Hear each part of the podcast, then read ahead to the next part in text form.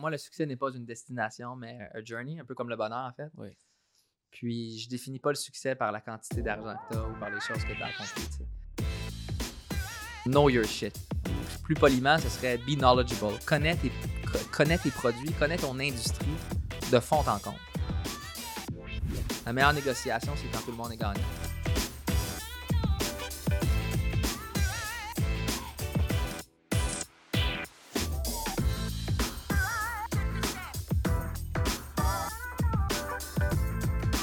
Le domaine du courtage est en constante évolution. Dans une ère technologique où le changement est presque assuré et inévitable, il faut plus que jamais rester à jour et s'adapter aux tendances innovatrices de notre domaine. Vous voulez apprendre des meilleurs courtiers hypothécaires et immobiliers du Québec? Vous voulez devenir un leader dans le courtage? Voici le podcast qu'il vous faut. Les courtiers du Québec avec Seroujane Kenishalingam. Bonjour les amis, j'espère que vous allez bien. Un autre épisode juste pour vous les amis. Aujourd'hui, j'amène un superstar. Je regarde les chiffres ici là. En 2020, il a fait 95 millions, alright? Et ça fait 8 ans qu'il est dans le domaine. Originaire de Saint-Hyacinthe, Monsieur Vincent Roy de Hypothéca. Merci beaucoup Vincent. Salut, c'est comment ça va? Ça va super bien. Et man, je regarde les chiffres ici que tu m'as montré. En sa première année, tu as commencé avec 11,5 millions et aujourd'hui, à, à ta huitième année, 95 millions. Alors, tu as toujours été un- un- une étoile montante dans l'industrie. Donc, vraiment, je suis content, honoré d'être avec toi aujourd'hui. Il veut beaucoup apprendre et je pense que les autres vont énormément apprendre également.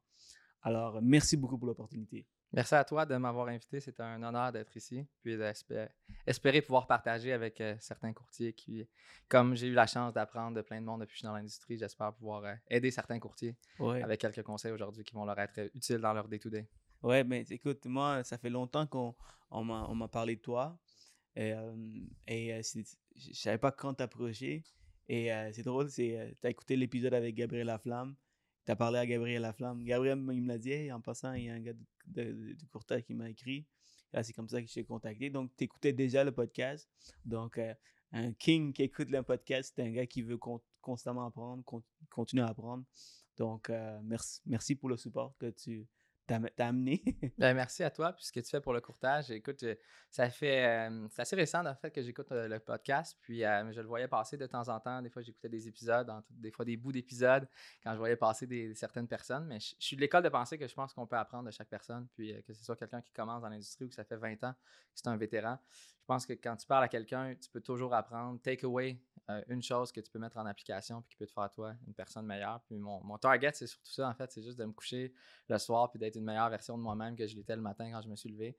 C'est pas de me comparer avec les autres, c'est juste de excuse-moi, me com- me comparer avec moi-même puis de constamment m'améliorer. Yes, je vois ton mindset, man. Tu- ouais, voilà pourquoi on peut voir dans les chiffres également. Ça démontre euh, dans les chiffres. Tu as commencé à l'âge de 22, Exact. 22, 23, Mhm. et là, tu as 30. 95 million dollar man. je me définis pas comme ça, mais oui. Écoute, c'est motivant pour n'importe qui. euh, parce qu'à la fin de la journée, on veut avoir du succès. On veut vivre du courtage. Et euh, on veut apprendre de toi. Comment tu es, rendu à 95 millions? Qu'est-ce que tu as fait? Pour, pour commencer, let's go back to- de- quand, quand t'as tout, tout a commencé. Pourquoi tu es rentré dans le courtage? Et parle-moi un peu de toi avant. Absolument. Écoute, premièrement, euh, je suis j'ai, euh, je suis originaire de Saint-Hyacinthe. Euh, j'ai grandi dans une famille modeste, travaille fort, qui, qui découle du milieu agricole à Saint-Hyacinthe. Euh, mes grands-parents avaient une ferme laitière. Et puis, euh, bref, longue histoire courte, euh, j'ai toujours travaillé fort. J'ai commencé à travailler très jeune, des petits job-ins euh, depuis j'ai 12 ans, passer les journaux, couper les gazons, érocher, ramasser des concombres, des fraises, etc. dans les champs l'été. Puis de fil en aiguille, bref, j'étais beaucoup également dans le sport élite quand, quand j'étais adolescent. Mes parents ont fait beaucoup de sacrifices en fait pour que je puisse pratiquer le sport élite. Puis je te dirais que c'est surtout là que j'ai forgé ma personnalité, euh, de vraiment me dépasser, la persévérance. J'ai rarement été le meilleur nécessairement, dans, le plus talentueux, je te dirais. Mais j'ai toujours été celui qui avait le plus de cœur, que ce soit au soccer, sur le terrain ou sur la glace. J'étais reconnu pour avoir du cœur, le, Gallagher, si on veut, de, du Canadien. C'est pas nécessairement le plus talentueux, mais c'est celui qui va au but. Puis je te dirais que j'ai forgé cette identité-là dans, dans le sport, puis j'ai transmis cette, euh, identité-là dans la business quand je suis j'étais arrivé en affaires. Faire une longue histoire courte, mon, background, comment je suis arrivé dans le courtage pour répondre à ta question. à l'âge de 19 ans, je suis parti chez mes parents. J'ai décidé d'aller voyager. Je voulais sortir un peu justement de Saint-Hyacinthe, voir un peu le monde. Euh, j'ai décidé de partir seul en backpack en Asie pour un voyage de six mois, un an, aller en Australie, apprendre mon anglais. Et puis, bref, longue histoire courte, ce voyage-là de six mois est devenu trois ans, deux ans et demi. j'ai end up partir une business, ma première entreprise en Australie, où j'ai passé un peu plus de deux ans. Et puis, euh, j'ai dû éventuellement revenir euh, en 2012, 2013. Euh, j'avais des petits problèmes au niveau de l'immigration. Bref, c'était plus compliqué à ce moment-là au niveau des visas. Donc, j'ai dû revenir vendre mes parts de ma business à mon partenaire là-bas qui était australien. Quand je suis revenu au Canada, justement, je ne savais pas trop exactement où m'enligner. je suis passé un an à Toronto dans le même domaine que j'étais. Et puis, je commençais à avoir un, homesick qu'on appelle. Je m'ennuyais un peu du Québec. Je pensais à revenir au Québec, mais je ne savais pas exactement dans quoi m'enligner. Et puis, euh, un ami de longue date euh, qui était conseiller financier et euh, en placement et en assurance, il était venu me visiter pour un week-end à Toronto. Puis il me disait, on parlait, puis je disais que je voulais peut-être revenir au Québec. Puis il me disait, écoute, Vincent, pourquoi tu ne serais pas courtier hypothécaire? Puis en toute honnêteté, à ce moment-là, je ne savais pas c'était quoi un courtier hypothécaire. j'avais 22, 23 ans. J'étais parti à 19 ans. Je n'avais pas été vraiment dans le domaine des finances, mais j'étais comme courtier hypothécaire. J'ai fait des recherches un petit peu. Et puis, euh, j'ai décidé de prendre une semaine de vacances et puis de venir au Québec, à Brossard, euh, à l'époque, Saint-Hubert. Puis j'ai eu la chance de passer trois jours avec un courtier hypothécaire qui aujourd'hui, ironiquement, on partage un espace de bureau, Olivier Hébert, et puis euh, qui est courtier depuis probablement une quinzaine d'années. puis j'ai eu la chance d'aller m'asseoir avec lui à 22-23 ans dans son bureau, à le regarder faire, en fait, à le regarder rencontrer des clients, voir c'était quoi son day-to-day. J'ai passé trois jours avec lui. pour voir c'était quoi, parce que pour moi, de, de lâcher complètement mon domaine. J'avais un, un, appartement à Toronto, etc. J'avais des employés. De comme lâcher ça puis m'en aller dans un nouveau domaine. C'était quand même une grosse décision, mais c'était une décision que, je pensais depuis, que je pensais depuis longtemps. Et puis, euh, ça m'a convaincu, honnêtement, quand j'ai passé euh, quelques jours avec Olivier, de voir c'était quoi. Mais dans une business où c'est à la performance, moi, je voulais absolument avoir de quoi qui, où ce que tu, you, eat what you get. Qui est en fonction de tes performances. J'ai toujours été un go-getter. Puis pour moi, ça, c'était vraiment important. Je voulais rien savoir d'une rémunération à l'heure où je payais, où j'échange mon temps contre de l'argent. Ça, ça a toujours été pour moi depuis j'ai la première business en Australie, justement, où j'ai enlevé ce concept-là, je te dirais, de ma tête. Et puis, j'ai toujours voulu que ce soit axé sur la performance. Puis en même temps, j'aimais le relationnel. Parce que le people skills, c'est quelque chose que, que j'aimais beaucoup. Euh, puis ce que j'aimais le plus, c'est que c'était de la vente sans être de la vente. Euh, je précise un peu euh, mon point ici, c'est qu'on conseille les gens. On, accompagne les gens à choisir un produit financier, probablement dans leur transaction financière la plus importante de leur vie. Mmh on les accompagne pour qu'ils ne fassent pas des erreurs coûteuses puis qu'ils puissent prendre une décision éclairée sur une des plus importantes décisions de leur vie, à part peut-être se marier et avoir des enfants. Acheter une maison, c'est souvent euh, une des plus grandes décisions pour la plupart des couples. Puis euh, j'ai vraiment trouvé ça valorisant comme domaine, puis j'ai décidé d'aller passer euh, mes examens, etc., pour me lancer dans le courtage. Bref, désolé du long contour pour répondre à ta question, mais ça te donne the whole picture, comment je suis arrivé dans le domaine. Australie, amazing. J'adore l'Australie. J'ai toujours voulu, aller là-bas. C'est comment la vie là-bas? Écoute, c'est euh, définitivement euh, better weather. Euh, la météo est incroyable. Les gens sont bien, vraiment. je trouve que c'est une culture que tu t'adaptes rapidement. en tant que Québécois, tu t'adaptes rapidement. Oui, vraiment. Je te dirais que je, me suis plus adapté vite avec la culture australienne qu'à Toronto. Je trouvais qu'il y avait un plus grand clash au niveau ah culturel ah entre, exemple, l'Ontario puis le Québec puis, que l'Australie puis le Québec. C'est quoi ce clash?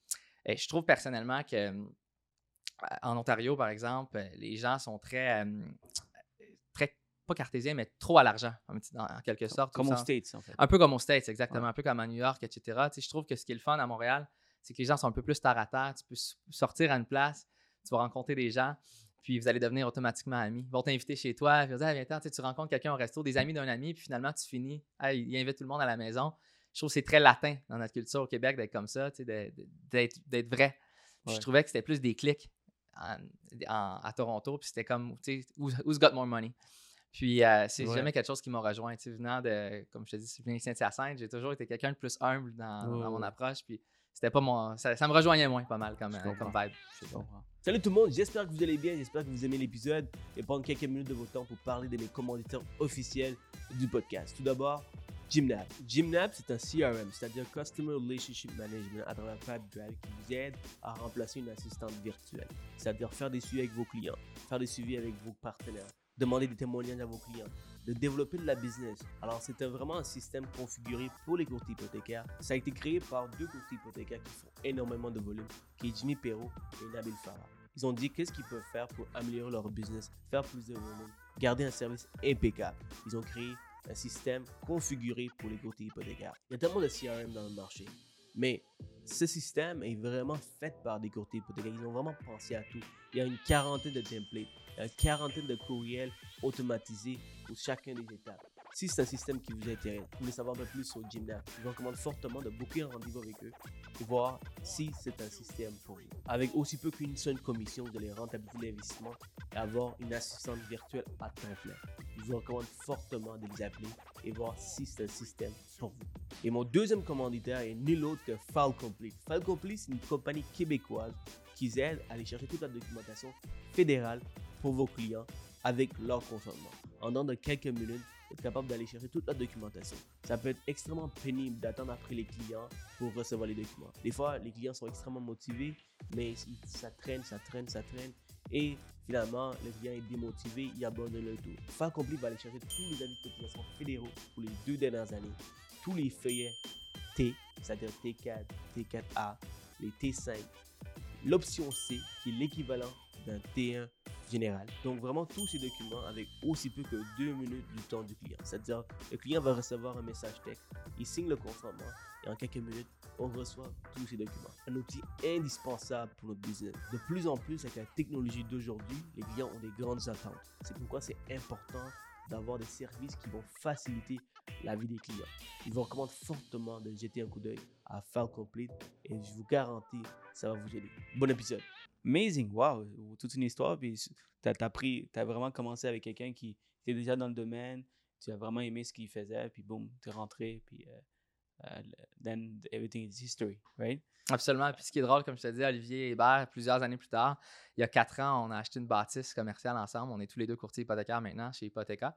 Et puis, euh, on, on, a day-to-day, on se côtoie. Fait que, au départ, j'ai beaucoup appris de lui.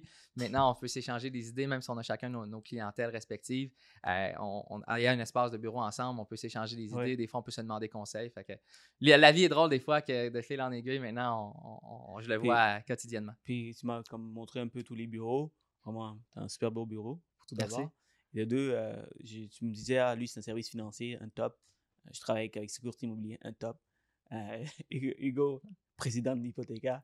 Donc, ce, que, ce que je vois ici, c'est que tu es proche des, des meilleurs. Puis, c'est, puis la synergie que ça crée, évidemment, tu performes plus. Alors là, l'importance de, de, d'à côté des, des, des, mondes performants, pas seulement performants, mais qui cliquent avec toi, que tu vois, ok, j'aimerais, j'aime ça devenir comme lui, je veux devenir comme lui, euh, je veux avoir du succès comme lui, euh, il t'inspirera pour moi.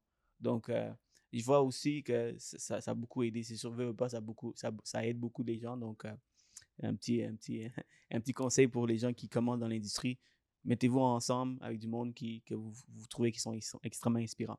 Maintenant, parlons de la business maintenant. On va rentrer dans le vif du sujet. Parfait.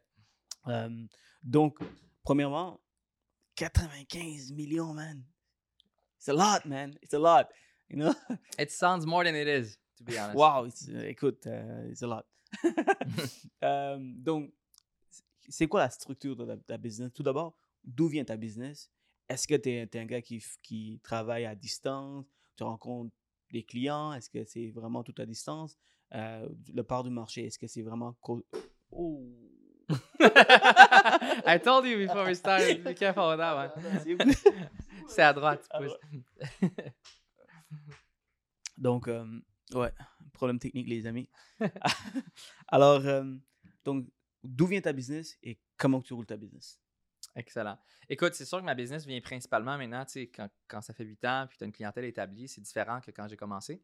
Mais présentement, ma business vient à 98% de partenaires d'affaires établis, euh, que ce soit des conseillers financiers, des comptables, des, des, de placement assurance euh, ou des courtiers immobiliers, beaucoup. Euh, ça, c'est ce qui est partenaire. Je te dirais, ça, ça représente à peu près 40, 35 à 40% à peu près de ma clientèle. Euh, puis l'autre 60% et même 65%, je te dirais, euh, provient de mes références organiques de mes anciens clients. Donc des renouvellements d'anciens clients, des références d'anciens clients, tout ce qui découle, en fait, d'anciens clients euh, que j'ai servis. Puis, je vais peut-être mettre un 5 là, juste pour dire, là, qui viendrait de, sources alternatives, comme exemple sur Google ou etc. Mais la vaste majorité, c'est des références organiques ou de partenaires. Amazing. Donc, tu as, vraiment fait un bon travail au départ pour que maintenant la, la clientèle te- continue à, te référer. Mhm. Alors, ça, c'est vraiment bien. Donc, euh, quand tu dis que la- une, une bonne partie vient des partenaires, donc conseil financier, courtier immobilier, donc on va aller euh, directement dans les questions pointues.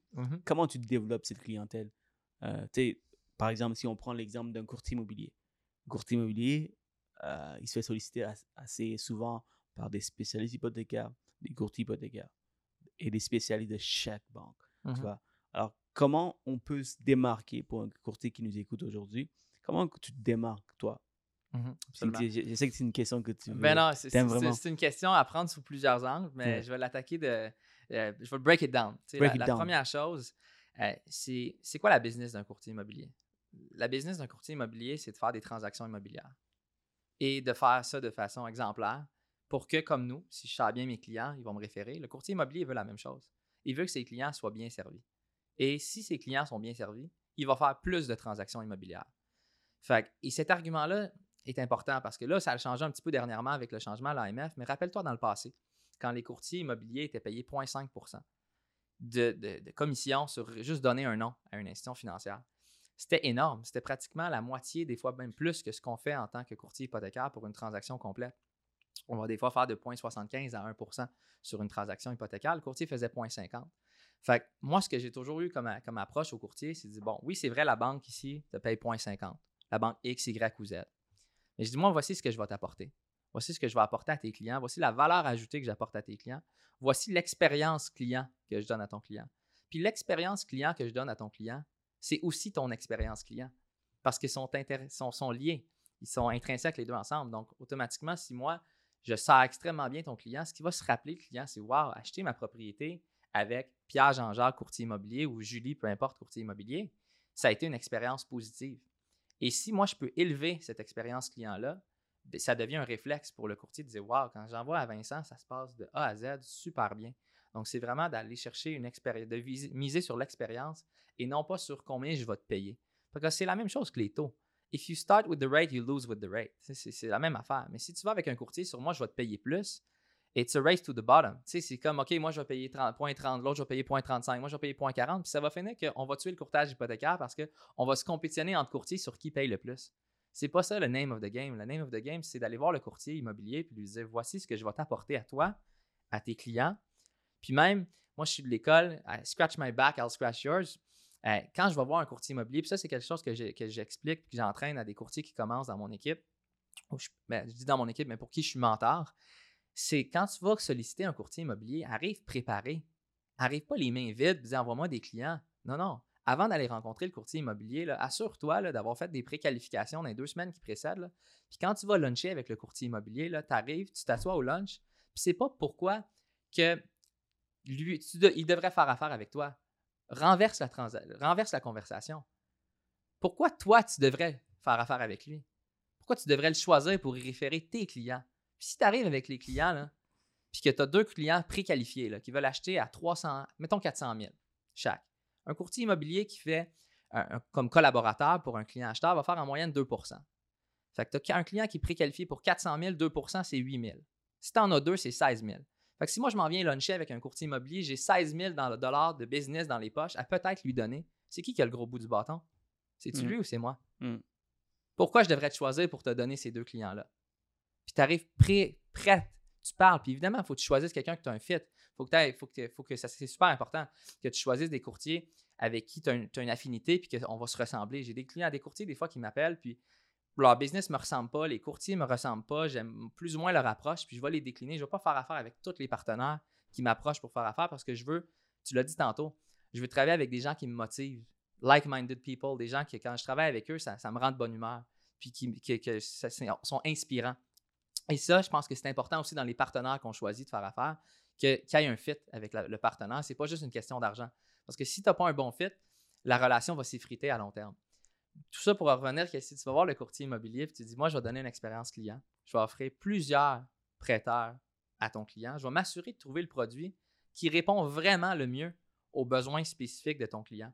Tu on le sait très bien que quand il réfère à une banque X, cette banque-là ne va pas prendre le temps d'analyser nécessairement toutes les options sur le marché. La plupart du temps, c'est un spécialiste hypothécaire. J'enlève rien aux spécialistes hypothécaires. Il y a des amazing spécialistes hypothécaires sur le marché.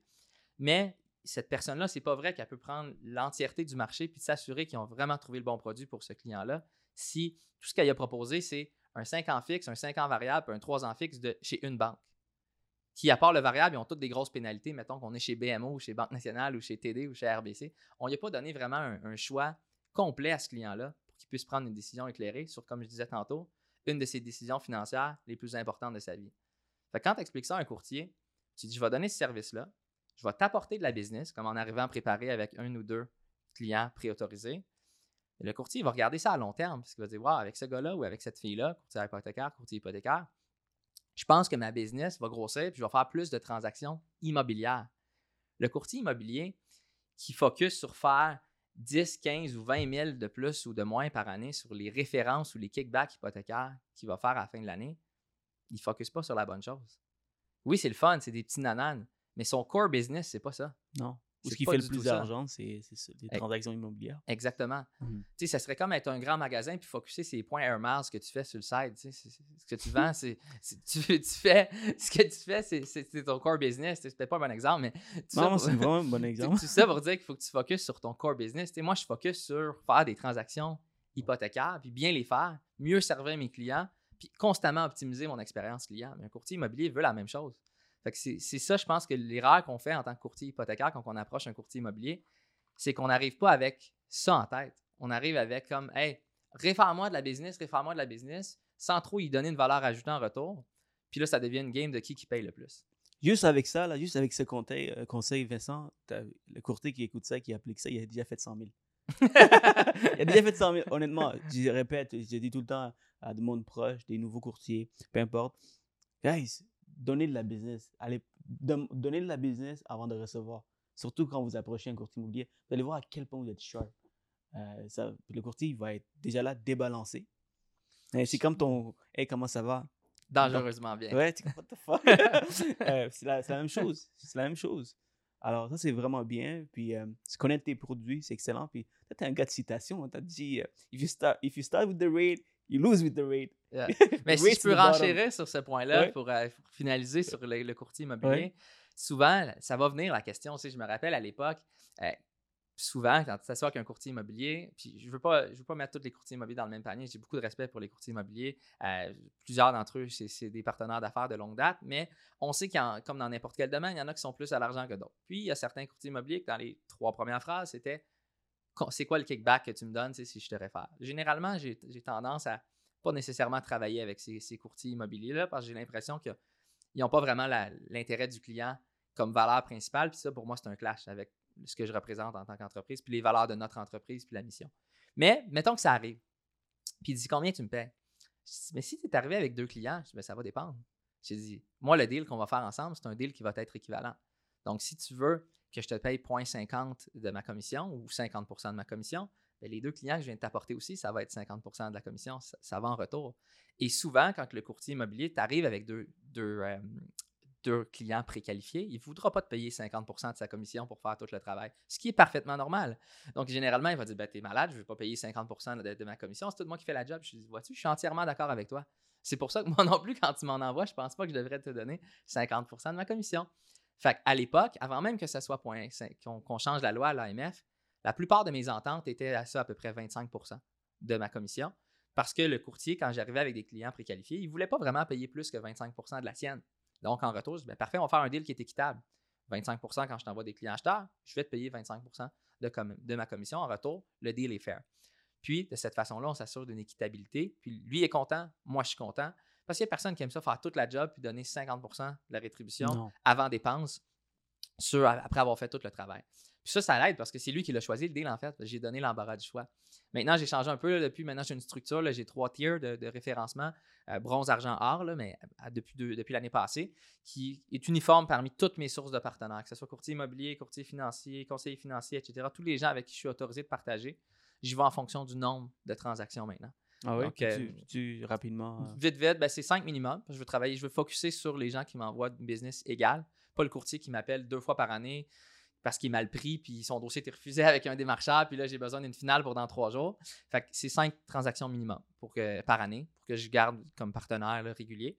5 à 10, c'est mon euh, ce qu'on j'appelle mon niveau bronze. Après ça, j'ai 10 à 20 qui est mon niveau argent. Puis mon niveau or, c'est 20 et plus. C'est quoi l'avantage? 20, de 25, 30% de ma commission. 20, 25, 25, ouais. 25 Ouais. argent. 30. Toujours sur la commission de base. Je ne sais pas calculer en fonction des bonnies. Parce que les commissions de base, c'est Ouais. plus stable, les Ben, bonnies changent d'un prêteur à l'autre. Eff- Effectivement, puis les courtiers. Ça fait que ils- 20, ils sont- 25, 30. Puis ça, c'est comme ça. Puis je, je le dis maintenant ici, je ne suis pas gêné devant tous mes partenaires. C'est comme ça en fonction de tous mes partenaires avec lesquels je travaille. C'est uniforme pour tout Ça, c'est- ça, c'est avec ce conseil, vous avez fait 150 000. non, faut vrai. je blague, mais honnêtement, euh, donc tu as vraiment établi une structure, un genre d'écosystème pour tes partenaires. Donc, non seulement ils te réfèrent la business, mais ils ont une certaine motivation euh, de te référer la business. Premièrement, ils veulent devenir un, un de tes partenaires.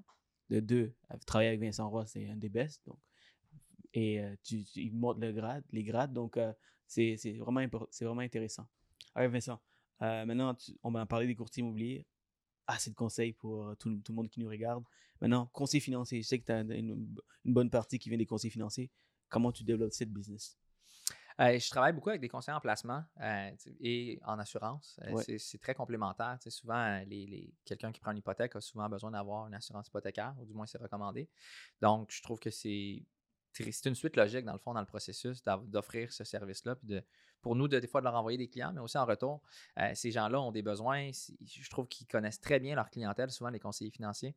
Euh, tu exemple, si je fais le parallèle avec un courtier immobilier, euh, il y a un repeat business qui est fait, mais moins. Je veux dire, ils vont suivre leurs clients, ils vont faire un suivi avec leurs clients, mais le client, ça se peut qu'il ait acheté une maison puis il reste là pendant 15 ans. Donc, il n'y aura pas nécessairement un contact à toutes les années en personne avec cette personne-là, avec le client. Alors qu'un conseiller financier en placement, par exemple, va rencontrer ses clients généralement euh, au moins une fois par année, des fois même deux fois par année. Fait que souvent, je trouve qu'ils ont vraiment une proximité avec leur clientèle. Puis cette proximité-là fait en sorte qu'ils sont vraiment capables de tâter le pouls de leurs besoins du client. Puis quand il y a un, client qui achète une maison ou qui déménage ou qui renouvelle, ils sont au courant. C'est une source constante de référencement de, business. Euh, et souvent, c'est des très bons deals. Euh, La plupart du temps, par contre, si je fais le parallèle entre les courtiers et les conseillers financiers, c'est plus des, renouvellements et des refinancements qui viennent des conseillers financiers. Et c'est plus des achats qui viennent des courtiers immobiliers. Et je considère que c'est important d'avoir les deux parce que ça te permet de ne pas mettre tous tes œufs dans le même panier puis d'avoir un beau un flow, un roulement au niveau de ta clientèle. Parce qu'exemple, dans une période où le marché immobilier, comme les 18 derniers mois, est en folie furieuse, mais on reçoit beaucoup, beaucoup des courtiers immobiliers. Mais dans une période où, euh, par exemple, il y a un, trois mois où le marché est plus slow en immobilier, sais, on le voit un petit peu, là, ça ralentit, on est présentement, on est fin juillet. Euh, depuis début juillet, le marché immobilier a un petit peu ralenti. Mais si tu as un flow constant de renouvellement qui rentre puis de refinancement, tu ne seras pas affecté au niveau de ta business parce que tu as tout le type de transactions. Il ne faut pas oublier que il y a beaucoup de transactions, beaucoup plus de transactions hypothécaires dans une année que de transactions immobilières. Parce qu'oublie pas que tous les, les gens qui renouvellent leurs prêts, c'est pas, c'est pas une vente ou un achat, mais c'est une transaction ou un, lead potentiel pour nous, une transaction potentielle pour nous. Donc, je pense que c'est super important de faire affaire des conseillers financiers, conseillers en placement. C'est une source constante de, de- référence. C'est- ça remplit le gap, comme tu dis, comme quand il y a une période euh, qui, qui a moins de, de- de- de choses à faire, ben, renouvellement. Puis si tu es payé tout de suite, c'est l'avantage aussi.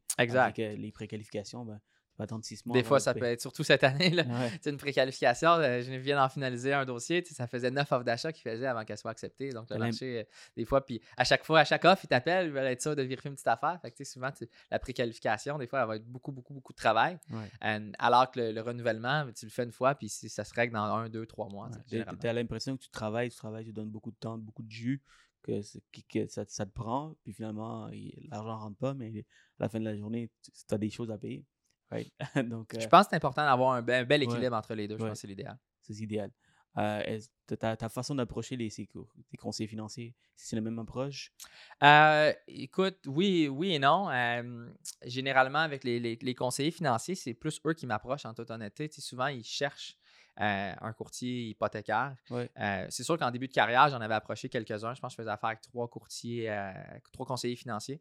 Puis là, avec les années, ça l'a augmenté. Je fais affaire maintenant avec un, un cabinet là, à Montréal. C'est, euh, ils font du placement. puis c'est le cabinet qui m'avait approché d'une référence. Euh, puis ce qui est le fun là-bas, c'est qu'ils font que du placement. Euh, c'est des gars avec des permis plein exercice. Donc, ils font vraiment que placement. C'est vraiment, ils peuvent choisir des, stocks individuels pour leur, portefeuille, portfolio client. Ce qui est le fun, c'est que c'est une clientèle à, valeur nette élevée qui m'envoie. C'est du repeat business. Puis ils sont peut-être 8 coursiers en placement. C'est juste ce, deal-là m'amène beaucoup de business annuellement parce que c'est toujours le même type de clientèle généralement. Euh, mais c'est pas toujours moi qui les approche, mais quand, quand on, fait une entente comme ça, ben, c'est un peu le même principe. Je vais apporter une valeur ajoutée à, tes clients. C'est surtout ça qu'ils veulent encore plus, si je peux parler de ce deal-là. Euh, eux, ils ont une clientèle à valeur nette élevée. Donc, euh, ils veulent un high, net worth service aussi. Ils veulent un, service tapis rouge. Tapis rouge. Fait que ça, c'est important de, leur pouvoir leur offrir ça parce que c'est ça leur marque de commerce. Fait que six mois après ça, j'arrive puis je ne suis pas une continuité à ce service-là. Ça revient à ce que j'expliquais tantôt, c'est l'expérience client. Tous les gens en service, on devrait miser, on mise tous sur l'expérience client. Et c'est la même chose pour quelqu'un, que ce soit un courtier immobilier ou un conseiller financier. Donc, mon approche est relativement la même, je te dirais, honnêtement. C'est une réponse simple à ta question. Oh, mais je focus là-dessus toujours. Honnêtement, honnêtement c'est parfait. Puis, euh, deux choses. Premièrement, euh, prenez des ententes avec des cabinets. c'est ça le truc si vous voulez avoir toutes les, tous les courtiers, tous les conseillers financiers euh, pour qui réfèrent la business. Puis les deux, service. On parle de service maintenant. Tapis rouge. Tu avant, on rencontre les clients. Je sais pas si tu rencontres tous tes clients. Euh, maintenant, c'est tout à distance. Tu as un super beau bureau, mais je pense que tu fais tout à distance. Donc, comment tu maintiens ce service tout en euh, servir le maximum de clients? C'est une très bonne question. Euh, oui, en fait, avant la pandémie, euh, j'étais probablement à peu près 60% en personne, en présentiel, puis 40% à distance. Euh, ça fait au moins quatre ans que je me déplace plus chez les clients. Donc, c'est soit les clients venaient ici au bureau. on a aussi un deuxième bureau à Montréal, mais je travaille principalement de mon bureau de la Rive-Sud. Peut-être en ouvrir un troisième d'ici la fin de l'année, c'est en, discussion. mais euh, majoritairement avant en personne, 40% euh, à distance. Depuis la pandémie, évidemment, on a réajusté un petit peu la business. Euh, je te dirais, depuis un an, c'est 100% à distance, évidemment, depuis un an et demi. après la pandémie, j'assume que ça va revenir un petit peu en personne, mais probablement à pas mal plus petite échelle. D'après moi, on va peut-être aller à 20% tout au plus, un client sur cinq. Je m'attends à ce qu'il peut-être va faire du présentiel. J'ai toujours aimé le face-to-face personnellement parce que je considère qu'il y, a de l'intangible que tu ne que vois pas euh, quand tu étais sur Teams euh, ou au téléphone avec le client.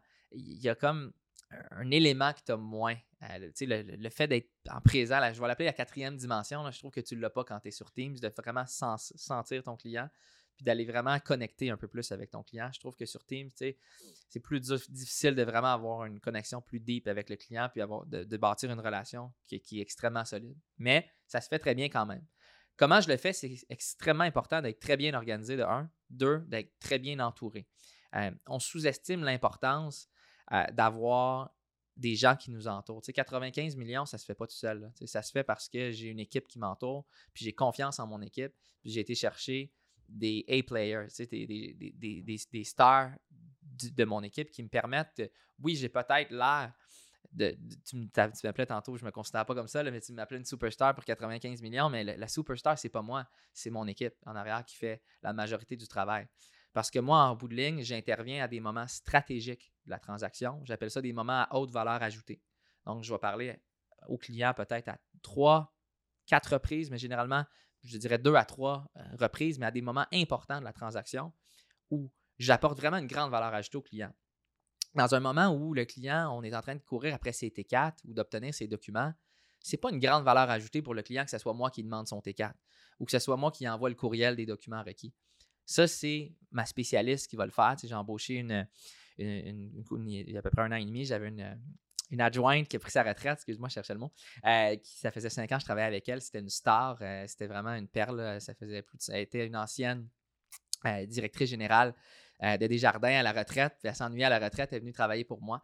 Puis euh, j'ai travaillé avec pendant cinq ans. Elle a quitté l'année passée, juste avant la pandémie. C'est là que j'ai embauché ma nouvelle adjointe. Et puis elle a été 12 ans comme souscriptrice chez TD. Donc, euh, elle avait vraiment vu c'était quoi, le, à l'interne, le day-to-day dans le banking, de, voir les prêts. Donc, elle avait déjà de l'expérience.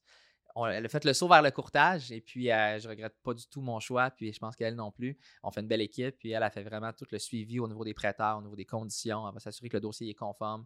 Elle va s'assurer qu'on a toute la documentation. Puis c'est majoritairement elle qui fait beaucoup du backload euh, puis du back-office du dossier. Puis une fois que le dossier est final, bien, on a une deuxième adjointe qui, elle, s'occupe maintenant de toute la conformité. Euh, surtout avec l'AMF, euh, dernièrement, il y a beaucoup plus de conformité qu'il y en avait auparavant là, au. Donc, elle, elle va s'occuper vraiment de finaliser le dossier, puis de faire les suivis euh, de service à la clientèle également. Donc, les appels de renouvellement, envoyer les lettres, appeler les clients pour leur renouvellement, appeler les clients une semaine après qu'ils soient passés chez le notaire. On appelle ça un suivi courtoisie pour s'assurer que tout s'est bien passé chez le notaire, puis que tout était beau, s'il y avait des questions. D'appeler les clients un an après qu'ils aient déboursé leur prêt. Euh, pour absolument rien leur vendre. Juste pour dire salut, comment ça va? Euh, J'appelle de l'équipe Vincent Roy. Puis on veut juste savoir comment ça se passe avec ton prêt hypothécaire. Est-ce que tout est beau? Est-ce que tu as des questions? Rien, on expecte rien en retour. On veut juste comme, hey, we're checking up on you, pretty much. Euh, et ça, ça marche. Les clients sont comme, wow, tu prends le temps de m'appeler un an après, deux ans après, pour juste savoir comme, comment ça va. Puis ça, j'en fais un point de dire, tu ne vends rien. Évidemment, ça, va, générer des opportunités. Eh bien, justement, je pensais à toi, ma soeur, ça jette un chalet, je vais donner ton numéro de téléphone.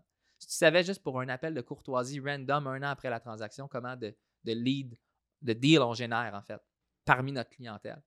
C'est souvent ça que les gens sous-estiment. La plus grosse source de business, c'est ta clientèle actuelle. C'est là qu'il y a le plus de business à faire. C'est les clients qui t'ont déjà fait confiance une première fois. Parce que faire une transaction avec quelqu'un dans n'importe quoi, le premier pont à passer, c'est la confiance. Mais tu l'as déjà, cette confiance-là, avec tes clients si tu as, fait un deal avec puis tu les as bien servis. Fait que sans les appeler pour dire Tu veux-tu t'acheter une autre maison? C'est pas mon style, là, je trouve ça harcelant. Mais juste de hey, comment ça va? Puis Tu serais surpris de voir le nombre de deals que ça va générer. Preach. I'm preaching. Excellent, excellent, vraiment. Puis tu mets l'emphase sur le, sur le service à la clientèle, même après la transaction, que la majorité, on ne prend pas le temps de le faire. Et évidemment, toi, tu es chanceux. Mais en fait, je ne suis pas chanceux, excuse-moi, c'est pas le bon mot. En fait, tu mets les personnes en place pour le faire. Donc, un adjoint. Donc, c'est quoi l'importance d'avoir un adjoint dans ta business aujourd'hui?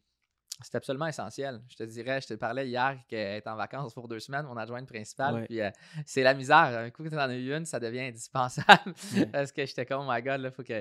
Tu sais, j'ai une adjointe, mais à une adjointe, on, on fournit plus ou moins là, actuellement pour les deux. Ben, je- on est capable d'arriver, mais c'est cha- c'est challenging avec juste une adjointe. Une fois que tu en as eu une, ça devient indispensable parce que ça devient comme pratiquement comme une chaîne de montage. tu sais. Si, tu as quelqu'un qui est manquant sur la chaîne de montage, là, ben là, il y a comme un bout de la chaîne de production qui, qui, qui accroche. là.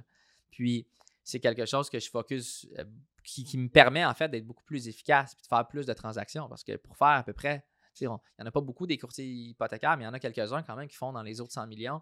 On est peut-être 5 au Québec, d'après moi, ou 3, peu importe, euh, à faire dans ces eaux-là. Ça se y a fait pas sans il y a un sixième qui arrive bientôt. Exactement.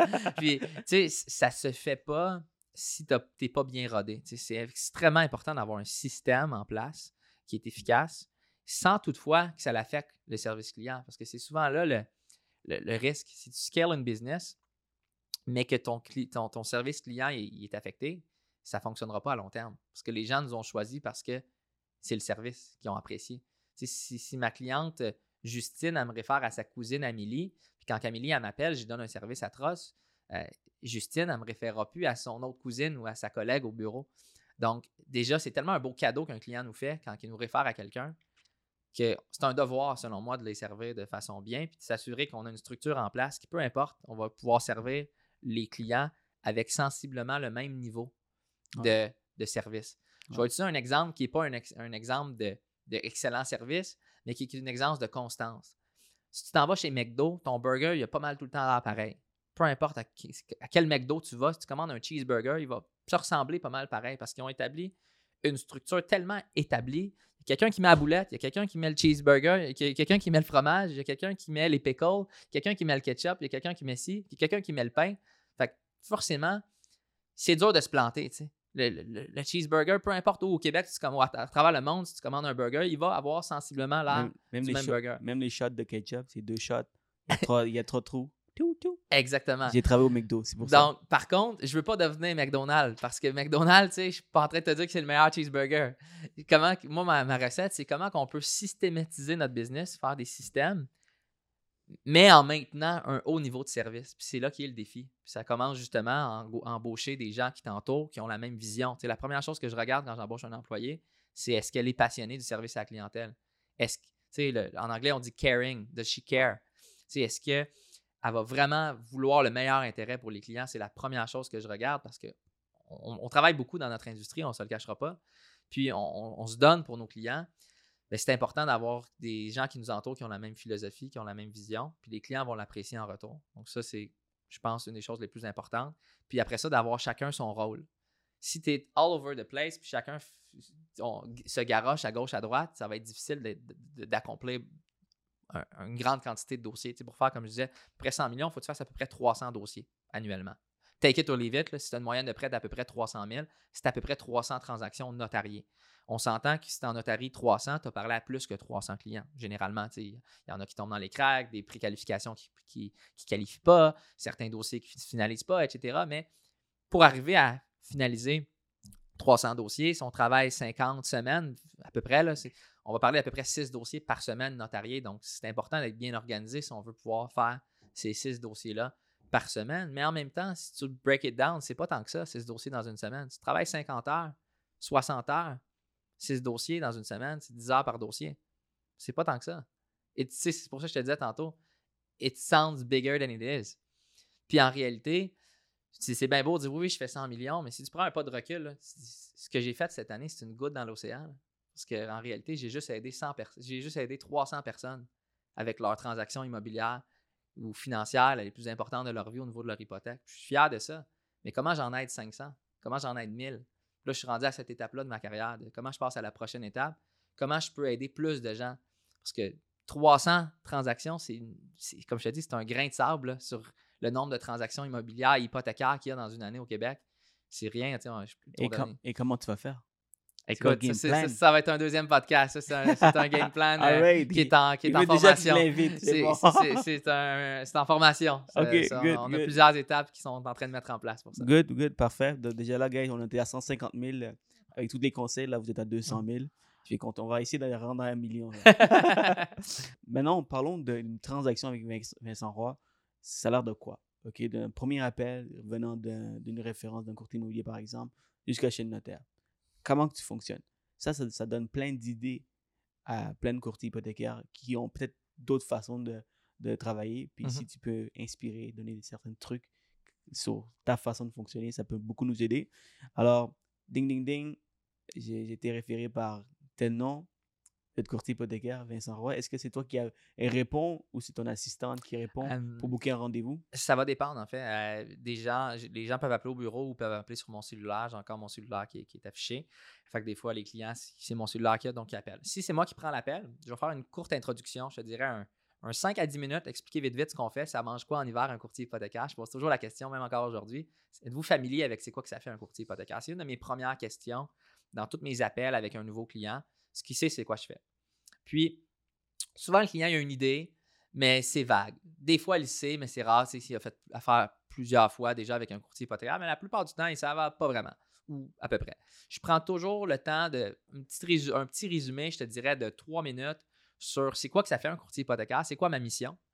Puis, je dis pas ma mission, c'est de te trouver le meilleur taux d'intérêt. Ma mission, c'est de trouver le produit hypothécaire, de vous représenter auprès des institutions financières sur le marché afin de trouver le produit hypothécaire qui répond le mieux à vos besoins spécifiques.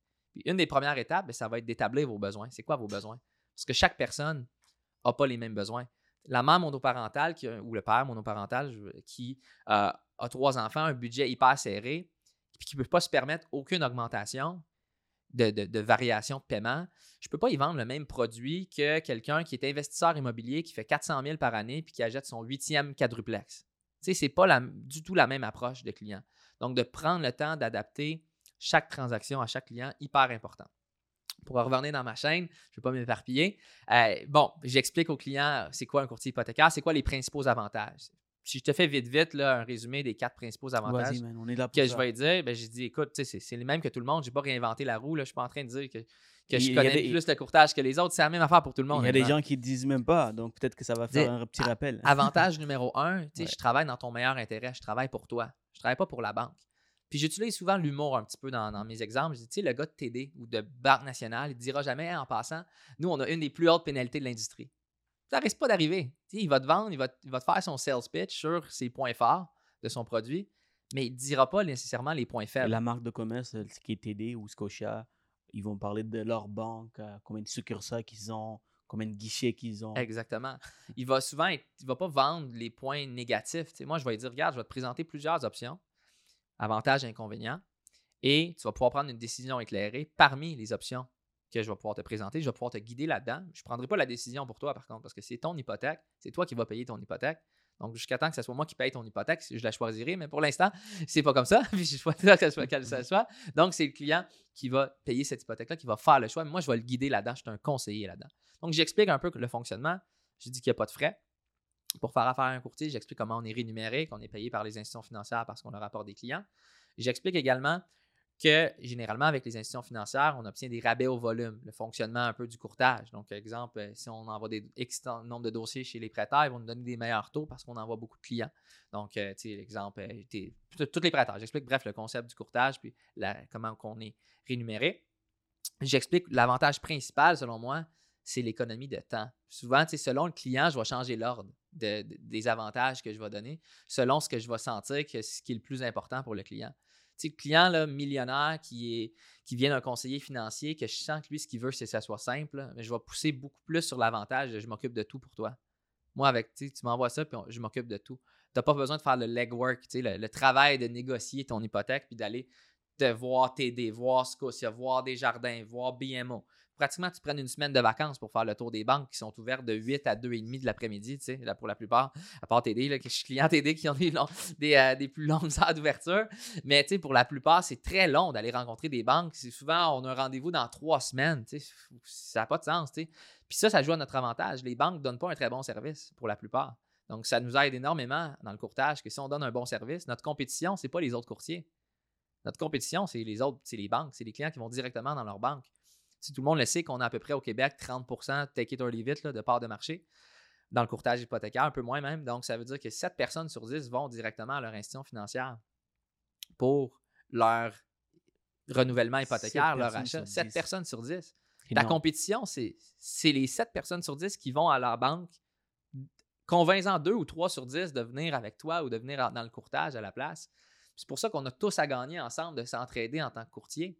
Voilà pourquoi je fais le podcast. Parce que si on était 5000 courtiers hypothécaires, on aurait une plus grande part de marché.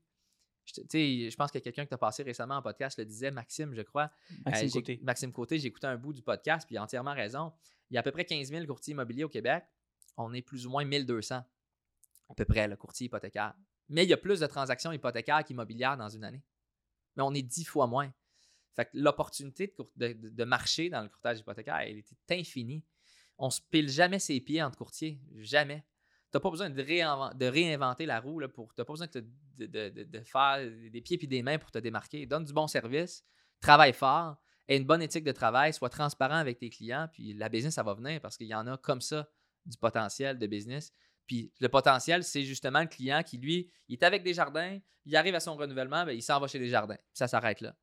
Si on éduque mieux nos clients, puis qu'on on- on prend le temps entre courtiers de bien éduquer la clientèle, puis de faire une bonne image, une bonne presse au courtage hypothécaire, c'est quelque chose qui va tous, en retour, payer des dividendes aux courtiers hypothécaires pour les 10 prochaines années. Puis on l'a déjà vu depuis 5 ans, la profession a pris un step-up. Mais je pense qu'il y a encore beaucoup de travail à faire pour vraiment atteindre le niveau, exemple, des conseillers financiers, pardon, qui sont pas mal plus établis que le courtage hypothécaire dans le marché. Absolument. Amazing. Donc, euh, tu, ça dépend comment tu. Fait que là, pour revenir à ça, j'ai tendance à, à- à éparpiller mes réponses. Euh, donc, c'est mon TDAH qui est en pleine non, action. mais c'est vraiment. c'est Donc, encore, là, euh, encore une fois, vraiment des bons conseils. euh. Donc, si, exemple, on s'en va justement à ce client-là que j'explique les principaux avantages Ouais. de c'est quoi de travailler avec un courtier, ben là, je vais expliquer les prochaines étapes de la transaction. Tout dépendamment, évidemment, si c'est un renouvellement, si c'est un refinancement ou si c'est une préautorisation, ce ne sera pas nécessairement les mêmes étapes. Mais assumons, exemple, que c'est une préautorisation. Je vais lui expliquer, bon, les prochaines étapes, c'est qu'on doit monter ta demande. Et euh, je vais lui expliquer, bon, ben parfait, il faut prendre les informations. Après ça, on va avoir besoin des documents requis. Et suite à ça, on va pouvoir faire l'analyse de ta capacité d'emprunt pour que tu puisses savoir exactement ce que tu peux te permettre sur le marché. Mon équipe s'occupe de monter la demande avec le client. Une fois qu'on a toute la documentation, on a là l'ABH maintenant, l'analyse des besoins hypothécaires de compléter, qu'on a récemment commencé à faire avec euh, l'AMF qui nous l'a exigé. Et euh, que j'ai tout en main, ben là, mon adjointe va céduler avec le client un rendez-vous, que ce soit Teams ou en personne ou par téléphone. Généralement, actuellement, on fait ça par Teams pour faire un compte rendu sur sa préqualification. Là, je vais parler au client un 45 minutes, une heure. Je vais aller plus en détail. Puis je ne perdrai pas de temps à demander sa, sa, date de naissance, etc., parce que j'ai déjà ça. quand je parle au client, je te disais tantôt à haute valeur ajoutée, je peux vraiment prendre le temps de m'asseoir avec lui puis parler pendant une heure de choses concrètes, comment je vais l'aider, comment je vais lui donner le plus de valeur ajoutée. Puis mon approche, c'est vraiment l'éducation avec le client.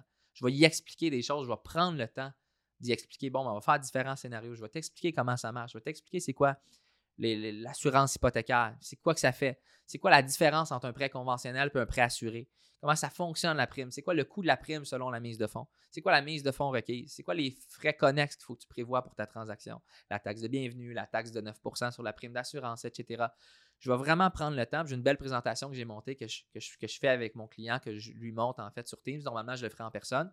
sur Teams, je partage mon écran, puis on, va à travers cette présentation-là. J'y réexplique un peu les avantages, les prochaines étapes.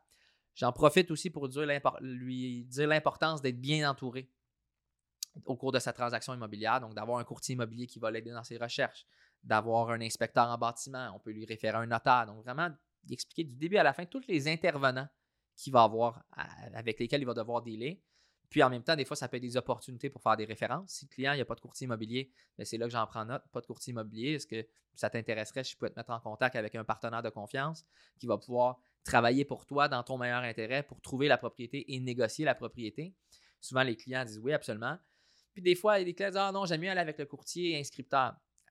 Je respecte ça, mais moi, je suis plus de l'école de pensée que je recommande toujours à mes clients d'avoir leur propre courtier. Parce que je dis souvent l'exemple, est-ce que tu irais dans un match de boxe, mais au lieu d'avoir un coach dans ton coin, tu as un coach pour les deux équipes?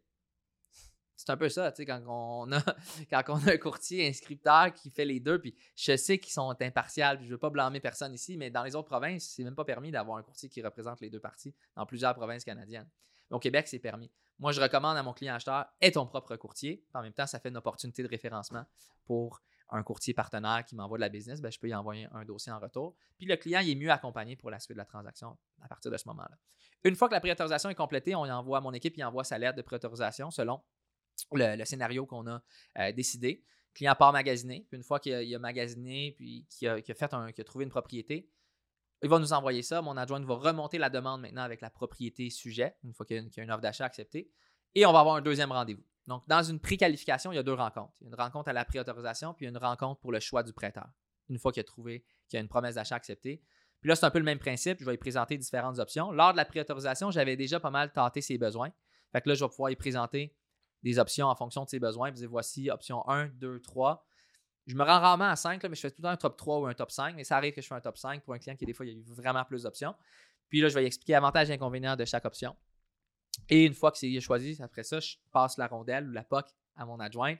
On l'envoie à ce prêteur-là. Elle s'occupe de tout, la, gestion avec le prêteur. Donc, je le soumets, elle s'occupe de tout l'envoi des documents, la suivi des conditions. S'il manque un papier, la banque demande un papier de plus, c'est elle qui contacte le client. Il nous manque telle ou telle affaire, ou elle appelle le courtier immobilier, on a besoin du test de Pirite, etc.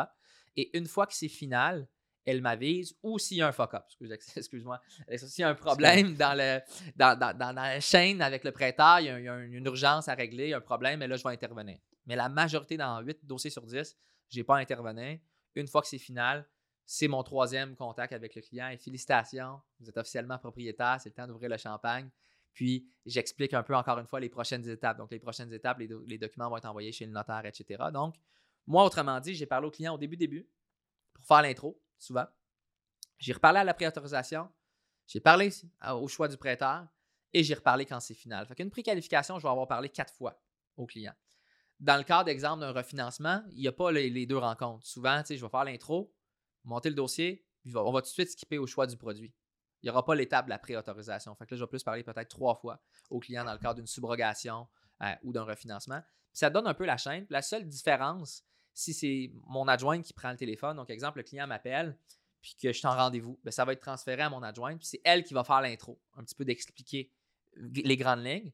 Et elle va me booker un rendez-vous, puis là, je vais le savoir que j'ai jamais parlé au client. Donc, quand je vais faire mon premier rendez-vous, je vais aller encore plus en détail un petit peu sur mon intro, vu que je ne l'ai pas nécessairement faite lors du premier contact, lors du premier appel. Quoique mon adjointe l'a quand même fait de son côté. Wow. C'est un peu ça ma chaîne. Vraiment. Donc, euh, on est à 300 000 maintenant. Guys, si vous aimez ce que vous avez, entendu de Vincent, cliquez sur like, commentez ce que vous avez appris, qu'est-ce que vous avez appliqué dans votre business dès aujourd'hui et surtout partagez. Right, Vincent, donc, beaucoup de conseils, vraiment, euh, même moi qui écoute, euh, wow, c'est amazing. Il y a des choses que je vais appliquer tout de suite, dangereusement bien.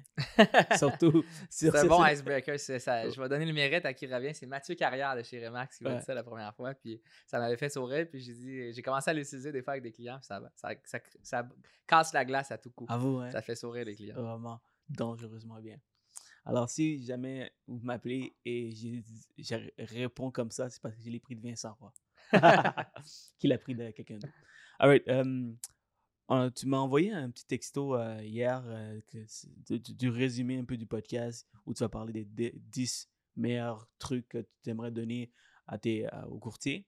Mettons qu'on on résume ça en 5.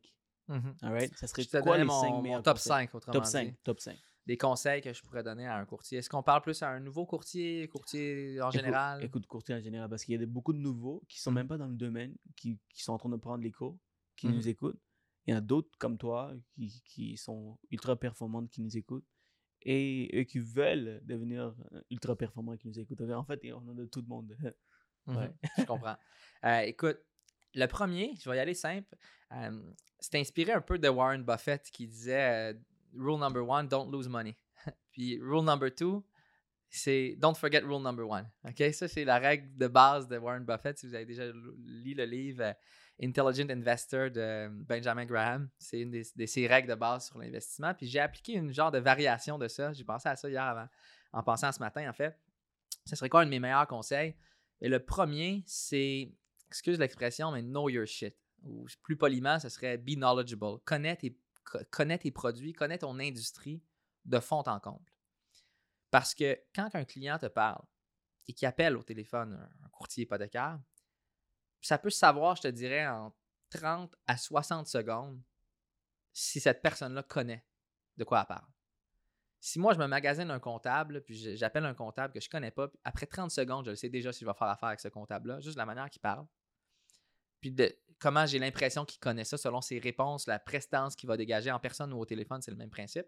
Donc, si je reviens ça au courtier immobilier ou hypothécaire, connais tes produits, tes produits de fond en comble. Si c'est un courtier immobilier, c'est moins des produits, tu ne peux pas connaître toutes les maisons. Connais ton marché de fond en comble. Combien que le marché a pris de pourcentage dans le, tri, dans le mettons, le multilogement à Montréal au dernier trimestre? Il a-tu pris 6% il a pris 8% il a pris 12% Fait quand un client investisseur t'appelle et il dit Écoute, tu sais où je devrais faire mon prochain investissement? Tu peux lui dire Écoute, ça dépend. À Montréal, c'est 8% dans le dernier trimestre. Sur la rive sud, ça a été 6% Puis à Trois-Rivières, c'est 4% Wow, il connaît ça, lui. Je veux travailler avec lui comme courtier immobilier. Connais ton secteur. Puis l'information est, disponible. Il y a des rapports JLR qui sont produits. Là, je m'attaque plus au courtier immobilier sur justement les, performances de marché. Prends le temps de les lire, les études de marché. Étudie les études de la SCHL. Prends le temps de les lire puis d'être knowledgeable. Puis les bons courtiers le font très, très bien. Il y a plein de courtiers immobiliers qui vont partager ces, informations-là. Ils vont donner une valeur ajoutée, ils vont le donner à leurs clients dans des, dans des dans des courriels, etc. Ça, c'est ce qu'il faut faire, selon moi, pour être on top of your game. Continue de, de te, ça sharpen the saw en anglais, aiguise la scie. Constamment, continue d'apprendre. Ça s'applique, ce, conseil-là, il est valide pour notre industrie, mais aussi ce qui est autour. Donc, je vais commencer par notre industrie. Pour un courtier hypothécaire, connais tes produits, connais c'est quoi le- les règles de TD, c'est quoi les règles de Scotia, c'est quoi les règles de Desjardins, c'est quoi les règles de ci. Quand j'ai commencé, j'étudiais ça religieusement. Aujourd'hui, je les connais par cœur, ces normes-là, mais malgré ça, je prends le temps, avec huit ans plus tard, deux fois par année, de lire ou de faire des formations pour chacun de mes prêteurs pour constamment être on top. Hey, les règles changent constamment. Je veux les connaître pour que quand un client m'appelle, en 45 secondes à 2 minutes, je sais déjà ce client-là, va aller avec tel, tel ou tel prêteur. Parce qu'exemple, je sais, ah, j'ai besoin des allocations familiales pour qualifier, il faut que j'aille avec tel, tel, tel ou tel prêteur. Ah, il y a deux locatifs, ça va me prendre un offset locatif, ça va passer avec tel, tel ou tel ou tel prêteur. Puis je peux déjà expliquer ça au client. À cause que tu as deux locatifs, il y a des prêteurs qui ont des calculs plus avantageux que d'autres au niveau de comment ils vont calculer dans ton ratio d'endettement tes trois condos ou tes deux condos locatifs que tu possèdes. Donc, c'est certain que nos options vont être un petit peu plus limitées si on veut maximiser ta capacité d'emprunt. Puis le client, quand tu l'expliques bien, il va comprendre. Notre job numéro un en tant que courtier, c'est de vulgariser des fois des concepts complexes en termes simples, comme si tu l'expliquais à un enfant de 7 ans. Quand tu vends une hypothèque, il faudrait qu'un enfant de 7 ans puisse comprendre. Si un enfant de 7 ans ne pourrait pas comprendre, tu n'as pas bien vulgarisé l'information. Job number one, connais très très bien ton information. Know your shit. Puis oublie pas, répète-le encore, know your shit. Puis deux, sois capable de vulgariser cette information-là pour qu'un client normal qui ne fait pas ça de sa vie puisse comprendre l'information, puis puisse s'y retrouver là-dedans, puis il va te faire confiance. Puis c'est comme ça que tu gagnes la confiance des clients parce que non seulement tu l'éduques, mais tu es transparent avec lui, puis tu lui dis d'emblée. Puis ce lien-là de pouvoir rapidement savoir tes produits, c'est ce qui fait que le client il se sent tout, de suite en confiance. Il fait Waouh, lui, il connaît vraiment ses affaires. Parce qu'il est allé à la Banque nationale ou à une banque, puis il s'est fait refuser. Puis là, il capote. Des fois, ça arrive des clients qui t'appellent, qui t'apportent. Tu regardes vite, le dossier, tu dis Écoute, il n'y a aucun problème. C'est juste que tu n'étais pas allé cogner à la bonne porte. Ouais. Parce que eux, c'est sûr que ça n'aurait pas fonctionné. Ils ne prennent pas telle ou telle règle. Ce qu'il fallait faire, c'est d'aller à tel ou tel prêteur pour telle ou telle raison. Et ça revient aussi à ce que je disais tantôt des courtiers immobiliers qui référaient à l'époque, exemple, beaucoup à des démarcheurs. Le courtier immobilier ne peut pas connaître tout, c'est pas sa job, il ne peut pas connaître les règles de tous les prêteurs. Donc, des fois, il pense bien faire en référant son client à Banque nationale parce que ce client-là fait affaire avec Banque nationale.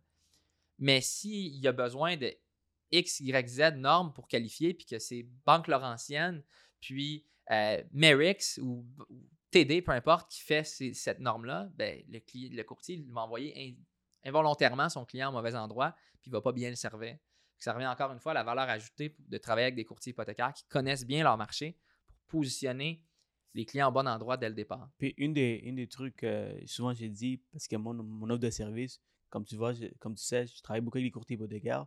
Déjà, on doit connaître une vingtaine de banques, qui tous les produits vraiment à cœur. Après ça, il y a les banques alternatives et après ça, il y a les prêteurs privés qui est comme. Euh, il y a toutes sortes de prêteurs privés au Québec avec leurs normes, leurs critères, leurs frais de renouvellement, leurs pénalités. Alors, connaître tout, tout, tout, tout ça au, au, fil du doigt, au bout du doigt. Au bout des doigts.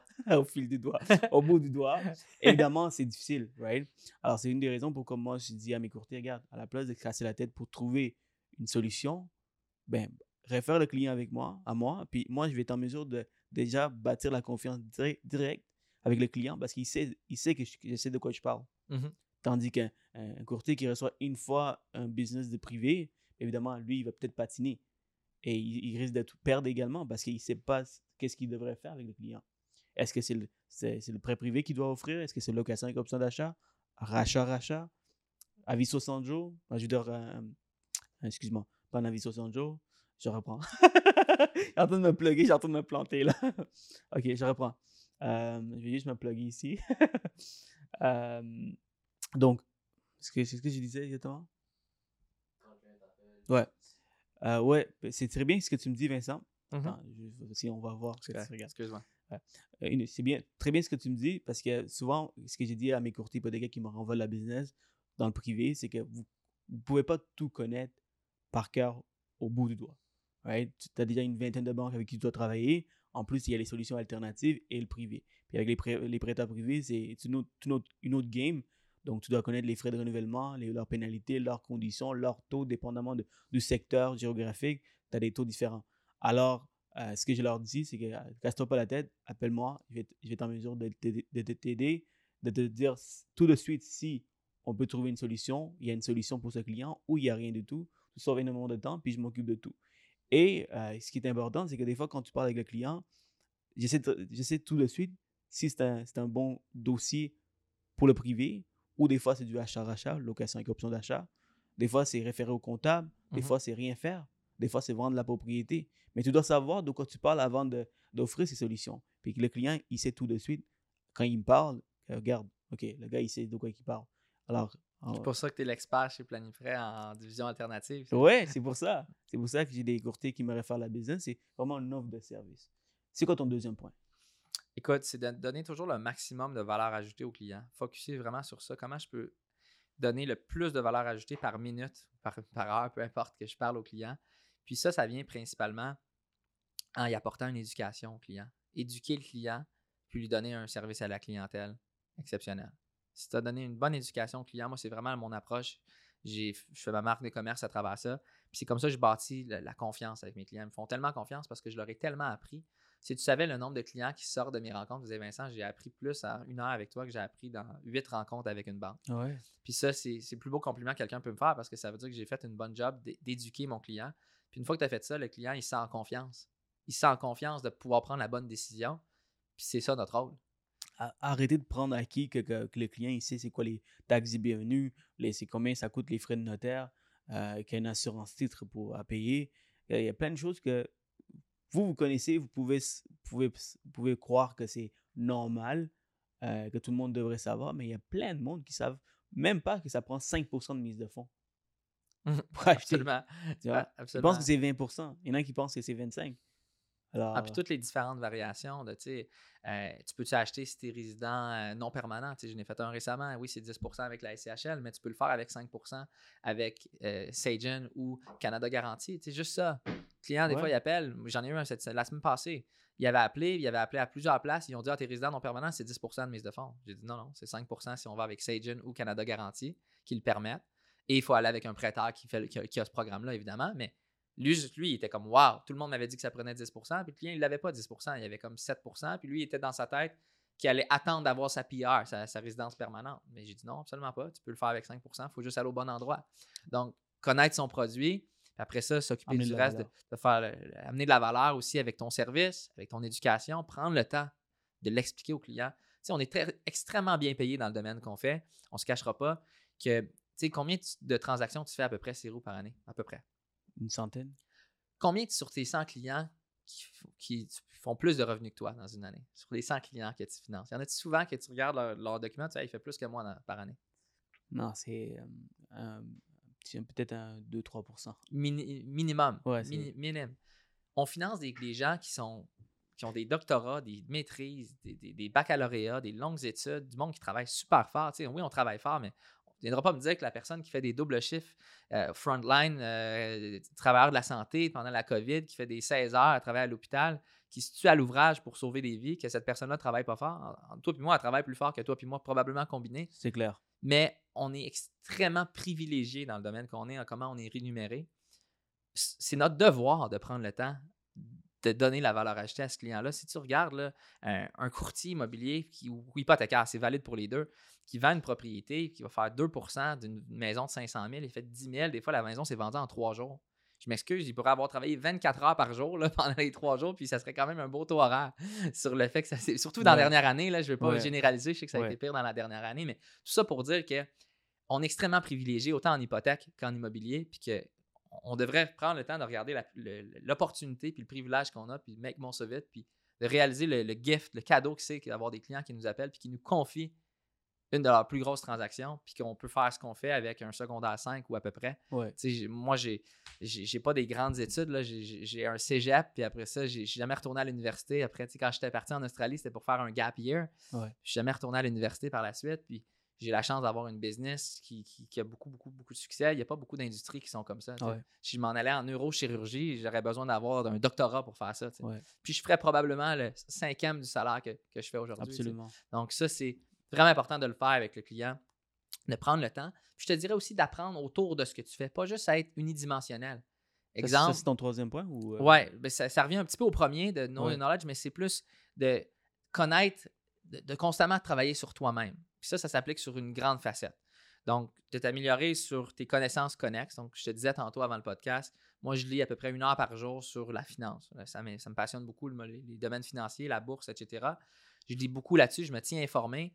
Euh, lire les informations qui sont là, lire les décisions, les révisions euh, de la politique monétaire de la Banque du Canada, lis ce qui se passe avec la Fed aux États-Unis, lis ce qui se passe un peu en Europe, comprends un peu la comptabilité, les concepts de base de comptabilité, fiscalité, la, déductibilité des intérêts, expliquer des choses plus complexes des fois à des clients parce que tu sais jamais le client que lui arrive puis justement il achète un immeuble à revenu, s'il explique l'avantage des intérêts déductibles. C'est toutes des choses qui sont complexes mais qui ne le sont pas vraiment si tu prends le temps de t'y attaquer. Puis quand tu commences dans l'industrie, la beauté c'est que tu as beaucoup de temps. Puis si tu as beaucoup de temps, mets-toi à l'ouvrage pour apprendre et prendre le temps de, de maîtriser ces choses-là, puis ça va se refléter quand tu vas parler au client. Il ne saura pas que ça fait six mois que tu es courtier. Parce que si tu as le knowledge, il va penser que ça fait dix ans que tu es courtier. L'expérience, ce n'est pas un nombre d'années dans une industrie. souvent, l'expérience, je dirais, c'est ta, quantité en connaissance, puis aussi le nombre de transactions que tu as faites. Si tu as fait énormément de transactions en trois ans, tu as plus d'expérience que quelqu'un qui a fait le même nombre de transactions en 15 ans. Parce que ça fait 15 ans qu'il est là qu'il a plus d'expérience. En bout de ligne, c'est quand tu fais des dossiers, c'est en le faisant, en le faisant que tu apprends. Moi, je ne suis pas un très bon cuisinier, mais si je fais 150 recettes, je vais être meilleur que si j'en ai fait juste trois, peu importe le nombre d'années que ça fait que je cuisine. Donc, c'est le même principe dans, tous les domaines, de, vraiment mettre la main à la pâte, apprendre. Puis ça, c'est une valeur ajoutée. récemment, j'ai pris le code civil. Je voulais apprendre.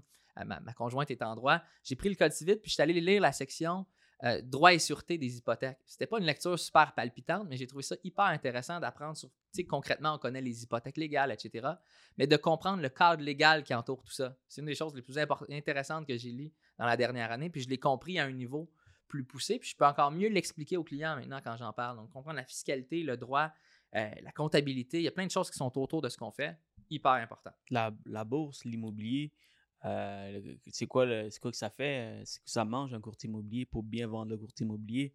Euh, c'est quoi l'avantage d'un courtier inscripteur ou l'avantage d'un courtier acheteur? Donc, tout ça pour vraiment bien vendre à un client qui a peut-être besoin d'un courtier.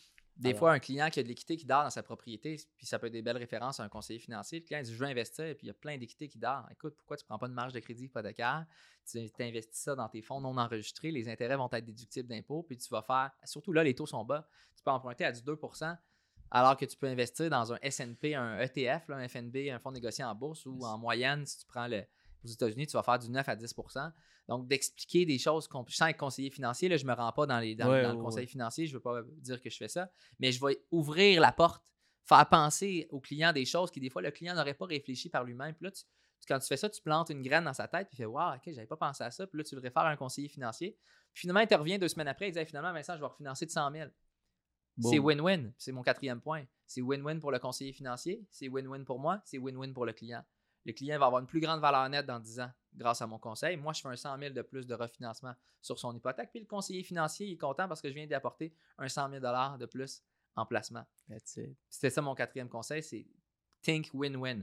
C'est quelque chose que j'ai pris dans, un livre qui s'appelle Seven Habits of Successful People. C'est de faire des ententes qui sont toujours gagnantes-gagnantes. La meilleure négociation, c'est quand tout le monde est gagnant. 100%. Puis ça, ça fonctionne avec tes partenaires, tes conseillers financiers, etc., tes clients, pense à toujours ce qui est gagnant-gagnant. Puis ça marche aussi avec les partenaires prêteurs.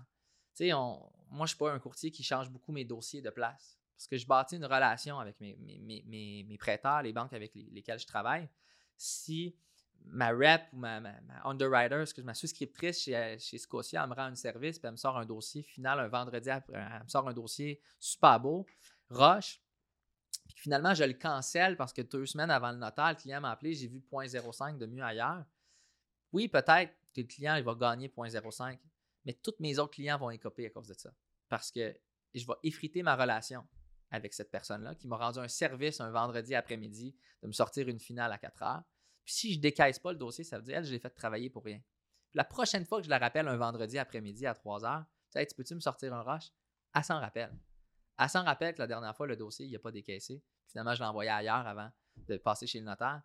Je suis plus au haut de sa pile en termes de priorité si je suis plus au haut de sa sur ses priorités, ben c'est peut-être pas ce client-là que ça va écoper, mais ça va écoper mon prochain client qui a une promesse d'achat acceptée, qui me reste peut-être quatre jours pour sortir la finale, puis j'ai besoin d'un rush, puis le courtier immobilier attend après moi, puis parce que j'ai peut-être effrité ma relation avec un autre client, avec cette personne-là, avec la, personne de la banque, je vais faire pénaliser ce prochain client-là, mais aussi le courtier immobilier qui me l'a référé. Puis là, c'est mon expérience client que je te parlais qui va en être impactée. Puis ça, je vais l'expliquer au client avec transparence. Je l'explique au client. Je dis, écoute, je ne peux pas travailler comme ça. Parce que si je travaillais comme ça, tu serais écopé. Tu n'aurais pas le meilleur service que je peux t'offrir parce que les prêteurs, ils ne me passeraient pas VIP si je n'avais pas des taux de closing à 95 à peu près des dossiers que j'envoie à mes prêteurs. on sous-estime beaucoup l'importance d'avoir un haut taux de dossiers soumis versus déboursés. Les prêteurs analysent beaucoup ça. C'est comme ça qu'ils vont quantifier pas juste le volume. Tu peux avoir beaucoup, beaucoup de volume, mais si tu as 60% de ratio soumis versus déboursé, pour une banque, tu n'es pas un très bon partenaire. Ce qui est important pour eux, c'est que tu ne fais pas travailler souvent pour rien. Puis ça, c'est une question de respect envers tes partenaires. Puis c'est win-win aussi. C'est win-win pour le client. Le client a une réponse rapidement, c'est ça qu'il voulait. C'est win pour moi, je fais un dossier, puis c'est win pour la banque parce qu'elle ne travaille pas dans le vide. Puis ça, c'est hyper important Même- pour un courtier si, qui si on, commence. on tourne ça en l'envers, puis si euh, on prend l'exemple d'un client qui, qui fait affaire avec toi, mais il fait affaire aussi avec un autre spécialiste, puis il regarde en même temps, puis les deux, vous travaillez le dossier, puis finalement, il dit que toi, t'es le plus cher, il va aller avec lui. Il est juste gardé on the side. juste- Ça arrive ça. Je travaille avec aucun courtier qui ne travaille pas exclusivement avec, avec aucun client Ouais, qui ne mais travaille pas exclusivement avec moi. toi, tu le fais de cette façon, mais, un mais par, par exemple, un client qui, qui fait ça sans le, sans le dire au courtier, évidemment, c'est ça- c'est super plate. C'est un exemple pour dire Mhm. que c'est vous voulez pas que ça arrive. On ne fait pas la même chose à la banque. Parce que la banque, c'est c'est des humains derrière. Il faut, faut les respecter, c'est nos partenaires. C'est eux qui nous payent. Donc, euh, des fois, faut- on oublie ça, donc c'est super important. Et j'aime bien le fait que tu dis que ça arrive pas avec toi. Évidemment, tu dois, tu dois, tu dois viser Ben, le client. c'est que, tu sais, je vais. Je sais qu'il y en a qui utilisent un engagement moral, etc. Moi, j'ai un engagement avec le client de dire, regarde, est-ce qu'on va travailler ensemble pour la suite du dossier, tu sais? Je, je Ouais. le fais dire au client. J'ai aussi un mandat de courtage que je signe avec tous mes clients. Puis pour moi, c'est important. C'est une question de respect. De, je vais travailler pour toi dans ton meilleur intérêt du début à la fin. Mais arrive-moi pas une semaine avant le notaire pour me dire finalement, Vincent, ma meilleure amie, elle vient de commencer chez- à travailler chez BMO, puis je vais décider de prendre mon hypothèque avec elle parce que je veux l'encourager. Ouais.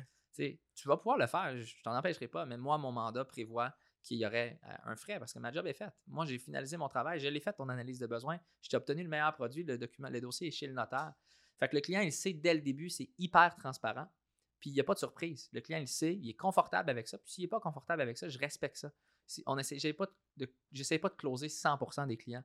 Il y a des clients pour qui je vais dire, you know what, je suis probablement pas le meilleur courtier pour toi. Parce que tout ce que tu veux, c'est un taux d'intérêt, puis tu veux pas de valeur ajoutée. Exemple, le client que lui, il voit pas la valeur ajoutée, puis ça m'arrive peut-être deux ou trois fois par année, c'est rare. Il y en a. Client qui, je le sens, tout ce qu'il veut, c'est un taux. J'ai dit, écoute, honnêtement, va voir un- une agence à rabais, va voir un, un cabinet à rabais, le courtage à rabais. Tu vas être mieux servi avec eux.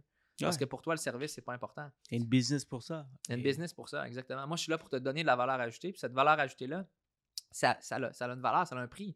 J'ai dit, si tu voulais que je te donne le service tapis rouge avec le taux du- d'une agence à rabais, c'est pas compatible. Parce que pour donner le service tapis rouge, ça me prend deux adjointes à temps plein, probablement une troisième bientôt. Et s'il faut que je fasse l'agence à rabais, il faut que je coupe une de mes deux adjointes parce que je coupe dans ma rentabilité directement. Puis si je coupe dans ma rentabilité, je coupe dans le service. Tu n'as plus le service tapis rouge. Donc, tout ça est, est interrelié. Puis tu, si tu expliques ça à un client, le client va comprendre. Il va comprendre. Il va lui explique, puis je lui dis, je dis, écoute, moi, je respecte le modèle d'affaires de ces agences à la rabais-là, mais moi, j'ai choisi de ne pas le faire. Puis, je vais let go des clients. Qui, ça va arriver, honnêtement, sur 300 transactions, je vais, je vais racheter exceptionnellement. On, le fait tous, mais moins que 5 fois dans une année. Je vais avoir un rachat euh, de taux sur des transactions, mais c'est des cas exceptionnels. Parce que puis je l'explique aux clients, c'est quoi un rachat, exemple, quand ça arrive, qui m'arrive, ah, j'ai vu telle ou telle agence à rabais sur, sur Internet, puis je vais lui expliquer la différence, puis je vais laisser au client le choix de décider est-ce qu'il aime mieux la valeur ajoutée d'un service tapis rouge et l'éducation qui vient avec, ou s'il aime mieux justement commander sur Amazon, le recevoir chez eux, puis, euh, ou sur Ikea, puis le monter lui-même, son meuble. ou s'il aime mieux un meuble livré chez eux, arrivé tout beau, il n'y a pas de graphing sur le plancher, puis il est livré, il est placé, il, Il est il déjà est monté. placé. Puis, Mais si t'aimes mieux prendre ton auto, aller chez Ikea, le chercher, le ramener puis le monter, c'est correct aussi. Je respecte ça. ouais, On n'aura peut-être pas le même prix sur le meuble. Ouais. Sauf que même en bout de ligne, ta qualité, ton expérience, ça va être différent aussi. Excellent. Et euh, ton cinquième point, c'est quoi exactement? Tu l'as marqué? Ouais, je l'ai écrit parce que c'est. Il y a plusieurs sous- sous-dossiers à ça, mais c'est de master the necessary skills. avoir les bons outils, puis les maîtriser. Très bien. Tu sais, exemple, un charpentier menuisier quand il va travailler, il a besoin d'avoir un marteau, il a besoin d'avoir sa scie, il a besoin d'avoir son tournevis, sa drill, etc. Ça prend des outils. Pour être un bon courtier immobilier ou hypothécaire, ça prend des outils qui sont essentiels, à mon avis, pour avoir du succès dans notre industrie. J'ai mis un top 5, vite, vite, de ce que je pense qui est nécessaire. 5, 5 6 à peu près. Euh, Le premier, je pense, c'est hyper, hyper, hyper important, c'est d'avoir de la transparence. D'être transparent, d'être honnête.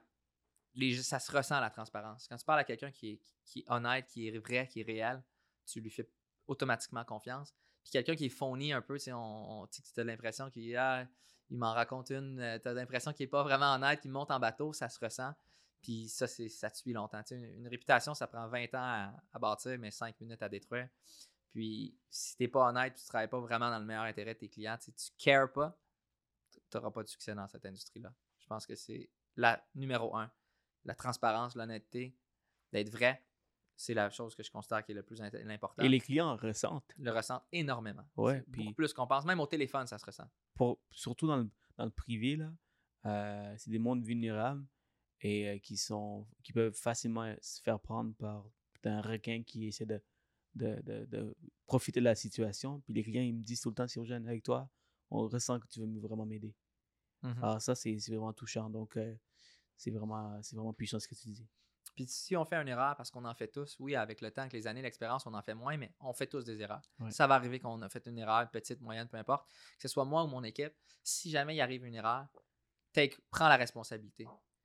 Essaye pas de blâmer quelqu'un d'autre. Si tu es honnête, tu dis écoute, you know what, on a fait une erreur là-dessus. Je prends l'entière responsabilité de ça. Il n'y aura pas de problème. A un malentendu, quelque chose, j'en prends l'entière responsabilité. C'est pas de défiler. Sois honnête. Les clients respectent énormément ça. Puis des fois, des situations où il y a une erreur qui a été faite par mon staff, qui a été commise, une misunderstanding, etc. Puis le client, au début, était négatif. Je l'ai appelé, je dis écoute, j'ai pris le temps d'analyser ça, puis je suis vraiment désolé, je prends l'entière responsabilité. I'll make it up, I'll make it right for you. Puis les clients, super appréciés, ils me réfèrent de la business. J'ai gardé la relation avec le client parce que j'ai été honnête. J'avais essayé de blâmer la banque, blâmer ci, blâmer ça. La, relation aurait été effritée, le client l'aurait senti. Donc, sois transparent, honnête, puis prends la responsabilité lorsque s'il arrive des, choses négatives. Rends le crédit aussi à, qui le crédit est rendu. Tu sais, ça se fait pas tout seul, notre business. Euh, dis-le aux clients, aux gens qui t'entourent, je travaille avec une équipe, etc. Tu sais, ça se fait pas seul. Prends pas le mérite de, ce, qui, de, ce qui arrive. Mon équipe, c'est eux qui font le succès qu'on a. Ils travaillent pas pour moi, ils travaillent avec moi. On est une équipe. On, on, pousse tous dans le même bateau, on rame tous dans le même sens. Euh, et ça, c'est super important de reconnaître les gens qui sont tantôt parce que c'est hyper essentiel. Je te disais tantôt, je pourrais pas me passer d'une adjointe. Puis l'équipe que j'ai autour de moi, j'en suis extrêmement choyé, je suis extrêmement reconnaissant. Puis ça explique beaucoup une des raisons pourquoi on, a eu du succès au cours euh, des dernières années. Euh, l'autre chose, une attitude positive et l'éthique de travail, je trouve que ces deux-là vont ensemble. À chaque jour arrive positif. Every day is a new day. Chaque jour est une nouvelle chance de, de te réinventer. ça a été mal hier, pas de problème. Demain, c'est une nouvelle opportunité. Make it right. Et une bonne journée. Puis chaque jour, si tu as sûrement déjà lu le livre Compound Effect, si, si tu as plusieurs bons jours consécutifs, éventuellement, ça crée des grandes choses. Focus one day at a time, une tâche à la fois, un client à la fois. Break it down en petit, en micro, en micro. Euh, fais-toi un grand but, puis break it down en mini petits buts qui sont atteignables, en petites bouchées que j'appelle de ton, de ton but énorme. Puis éventuellement, tu vas regarder, tu vas regarder, wow, c'est passé 5 ans, il s'est passé 10 ans, puis regarde tout le chemin que j'ai fait. Mais si tu le regardes de loin, tu fais wow, tu sais, c'est tellement loin que c'est dur de, le visualiser. si tu y vas one step at a time, c'est important. Puis l'éthique de travail, tu sais, quand je dis je travaille, souvent les gens disent Vincent, tu travailles fort. oui, je travaille fort, mais il n'y a rien qui arrive sans travailler fort. Il faut, faut, que tu mettes le, faut que tu mettes le travail. Puis oui, puis quand je dis mettre le travail, c'est pas mettre le travail quand tu veux impressionner les autres. Le nombre d'années de, soirées que moi je suis plus quelqu'un qui travaille tard que très très tôt le matin que j'ai passé quand je bâtissais ma carrière dans les deux, trois premières années, que j'étais ici jusqu'à minuit, 1 heure du matin, que je faisais des 12, 14, 16 heures par jour. J'essayais pas d'impressionner personne. Il n'y avait personne. Il y avait juste mon auto quand je partais à 2 heures du matin qui était ici, puis je m'en allais chez nous. Sauf que ça, c'était mon compound effect. Les heures que j'ai mis back then, aujourd'hui, j'ai le meilleur équilibre. Ça fait partie de, de, mes objectifs. Je t'en parlais tantôt d'avoir un meilleur équilibre avec le sommeil, euh, bien manger, euh, faire du sport, etc avoir un, work-life balance, je pense que c'est essentiel aussi si on veut durer dans cette industrie-là parce que c'est une, industrie qui est très demandante. Mais ça reste qu'il faut que tu mettes le travail, il faut que tu mettes les sacrifices. Si tu ne mets pas le temps, tu ne mets pas les efforts, il y a quelqu'un d'autre qui va le faire puis qui va, qui te dépasser, qui va, qui va arriver au-delà, qui va faire des meilleurs résultats. Puis c'est correct, mais il faut vraiment mettre le temps. Il n'y a rien qui arrive sans, sans mettre les efforts. Puis je trouve beaucoup quand on commence, les gens regardent pour des shortcuts, des raccourcis. Comment je peux me faufiler? Ça n'existe pas le raccourci. Il y a, des façons de travailler plus intelligemment, mais il n'y a personne qui a accompli des grandes choses sans, se mettre la main à la porte. Sans saler, lève tes manches, salis-toi les mains, comme on dit, mets-toi au travail, puis focus, sois laser focus quand tu travailles. Tu vas peut-être aller plus vite, bah, par exemple en écoutant les podcasts des meilleurs comme toi, comme moi, puis plein d'autres. Euh, mais il n'y a pas de raccourci, raccourci. Tu dois quand même passer par les étapes qu'on a passées, mais tu vas aller plus vite parce que tu as les connaissances pour le faire. Exactement. Ça, je pense que c'est absolument essentiel. Puis, dernière chose, je te dirais, soit un problem solver, soit quelqu'un qui, qui, est orienté sur les solutions. c'est ça notre job. Notre job à journée longue, surtout toi, tu es dans l'alternatif, tu es, le spécialiste de trouver des solutions. Tu es, un très bon exemple, mais à chaque jour qu'on on se fait lancer des, problèmes, des imprévus, puis on n'a pas une job où ce que tu peux arriver à 9h le matin au bureau, 8h30, peu importe, puis dire, bon, mais aujourd'hui, ma journée, ça va être exactement ça. Tu le sais comment c'est dans notre industrie il y a toujours des feux à éteindre. donc, c'est important d'arriver avec l'esprit de OK, je vais, je vais régler les problèmes, mais comment aussi je reste calme dans les situations de crise? Puis quelque chose qui m'a beaucoup aidé, moi, depuis, euh, j'ai commencé il y a à peu près un an, je fais de la méditation le matin. Euh, ça m'aide énormément à mieux gérer mon stress intérieur, puis être plus zen, puis d'arriver. Tu dors bien, tu médites, tu manges bien, tu arrives, puis tu es plus apte à attaquer, à faire face à la tempête des fois. Parce qu'il y a des journées, tu sais comment c'est, tu te fais garocher deux, trois imprévus, etc. Tu as quatre affaires en même temps, puis là, faut, tu, comment tu gères tout ça?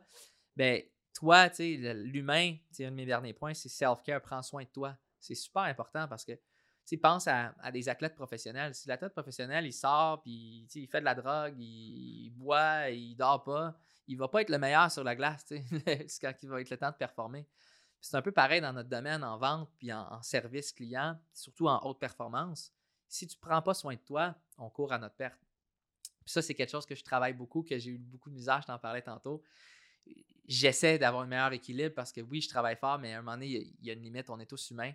Puis si tu brûles la chandelle par les deux bouts, à un moment donné, c'est que tu, vas péter, tu, vas, tu vas péter aux frettes. Puis j'ai eu une, une réalisation de ça euh, l'année passée, un membre de ma famille qui est proche de moi qui a eu euh, une crise de cœur. Puis moi, ça a été un wake-up call pour moi, qui a vraiment changé mon, ma vision de OK, c'est beau travailler fort, mais travaille intelligemment, prends soin de toi, puis pense à long terme. Puis tout commence avec la conscience, right? Donc, tu es conscient que tu dois balancer les choses. Et là, tu travailles. Puis, one person, one person every day. Puis, à la, fin de l'année, tu es à 365% de compléter. That's how I see stuff, right? Donc, euh, je que tu vas y arriver. Alright, Vincent, on a quand même fait le tour. Donc, euh, vraiment, merci beaucoup. Encore une fois, likez, guys. Ça aide l'algorithme pour que plus de personnes voient notre vidéo. Si, si vous regardez sur YouTube ou Facebook. Et surtout, commentez si vous avez aimé. Vous voulez envoyer du love à Vincent pour qu'il puisse regarder. Si vous avez appris quelque chose, vous voulez appliquer, partagez avec les autres. Comme ça, la personne qui regarde, qui regarde, comme, oh mon Dieu, c'est une, vidéo d'une heure. Est-ce que j'ai vraiment le temps de regarder ça? Est-ce que je vais vraiment apprendre? Et on voit votre commentaire ça, ça pousse les gens à écouter. Alright, donc euh, c'est vraiment important. Je pense que j'ai fait euh, minimum, on a fait minimum, on les a aidés à faire minimum 500 000 par année et tous les conseils de Vincent. Alors, euh, on veut notre code. Non, c'est correct, ça va être bon. Je veux mon code. Paye-moi une bière à la prochaine 5 à 7. Envoyez-moi des dossiers privés. c'est une partie. All right. All right. Bon, merci beaucoup, Vincent. Puis on va, faire, on va finir avec un petit jeu. OK? Donc, donc, premièrement, j'aimerais ça que tu me, dis, tu me donnes ton meilleur livre que tu recommandes à tout le monde de lire. Euh, donc, vas-y, euh, on va commencer par ça. Le, je lis beaucoup, euh, mais le livre qui a eu le plus d'impact, le plus d'impact sur moi, c'était Think and Grow Rich oh, de Napoleon Hill. Ça, c'est mon, livre, c'est la, la, Principalement la section sur The Burning Desire. ça ressemble aussi à Know Your Why de, de Simon Kenneth, je pense. Mais c'est quoi ton, ton désir brûlant? à l'intérieur de toi? Qu'est-ce qui te motive à te lever le matin à tous les jours? C'est quelque chose qui m'a changé ma vie. De, le savoir, de le visualiser, puis c'est constamment dans ma tête. pourquoi je fais tout ce qu'on fait. Pourquoi on fait les sacrifices qu'on fait, c'est super important. c'est un chef-d'œuvre selon moi. Think and go rich, perfect. Euh, une citation qui parle pour toi. Tu l'as vu tantôt dans mon bureau, et sur le mur. Euh, Mohamed Ali, qui est un de mes idoles, euh, quelqu'un qui accomplit de grandes choses. If your dreams don't scare you, they aren't big enough. Si tes rêves ne sont pas assez grands, ils sont pas assez gros. Ils sont pas assez gros. That's it. Mm-hmm. That's it. Et euh, un petit jeu pour finir. All right? Donc, je vais te dire un, mot et je veux que tu me dis la première chose qui se passe par la tête. Right? donc, qu'est-ce qui parle ce mot? All right? Donc, euh, si je te donne un exemple, si je dis courtage, pour toi, c'est la passion, par exemple. Mhm. Ça peut être un mot, ça peut être en phrase. All right? On va commencer par le courtage hypothécaire. Hard work. Hard work. All right. Passion. Passion, hard work. Parfait. Euh, la compétition. Stimulant. Simulant. Parfait. Le, le courtage à rabais. Une belle idée en théorie. Une belle idée en théorie. Le gars est positif. C'est bon. Euh, et, euh, et on peut finir avec euh, le succès pour toi.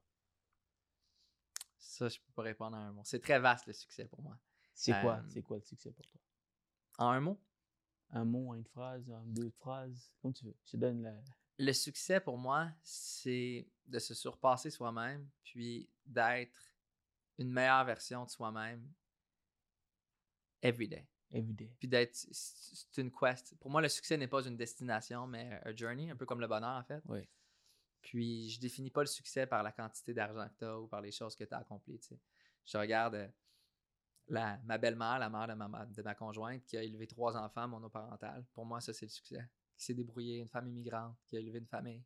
Ça, c'est du succès pour moi. Good, great. Parfait. Merci beaucoup, Vincent. Merci à tout le monde euh, d'avoir écouté. Merci beaucoup. C'est vraiment apprécié, ma man. Euh, T'es un gars super occupé et tu prends le temps de le faire avec nous. Et c'est pour ça que vous devez laisser du love, OK? Alright, mais merci. Puis, euh, juste un petit... euh, avant de finir, on va filmer euh, son petit jouet, son petit jouet qui s'est Ah gâté. non! Ah, ouais, come on, come on, come on. come on. On tra- travaille tellement fort, il mérite. Alors, il y a une petite auto, une petite auto, là, qu'on va filmer juste pour, juste pour vous montrer que, ce que ça peut amener si vous travaillez fort. Alright? T'es down? Alright. Ok, boum. On a fini. Bye.